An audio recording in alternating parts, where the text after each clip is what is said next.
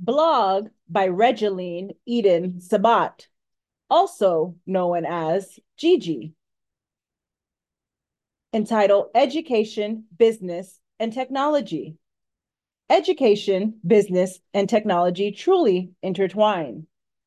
The time has come now for every individual to become aware of how education, business, and technology intertwine and learn the tools to make sure you are utilizing all of your skills for the greater good and God's purpose for your life. Therefore, education and business truly matter.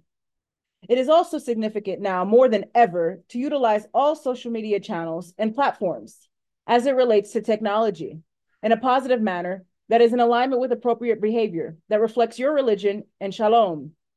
Therefore, technology truly matters as well. If you are ready to experience massive trans- transformation and learn the tools you need for growth spiritually, professionally, and personally as it relates to education, business, and technology, then I encourage you to sign up for our free newsletter today by visiting www.lifeservicecenterofamericallc.com for more information.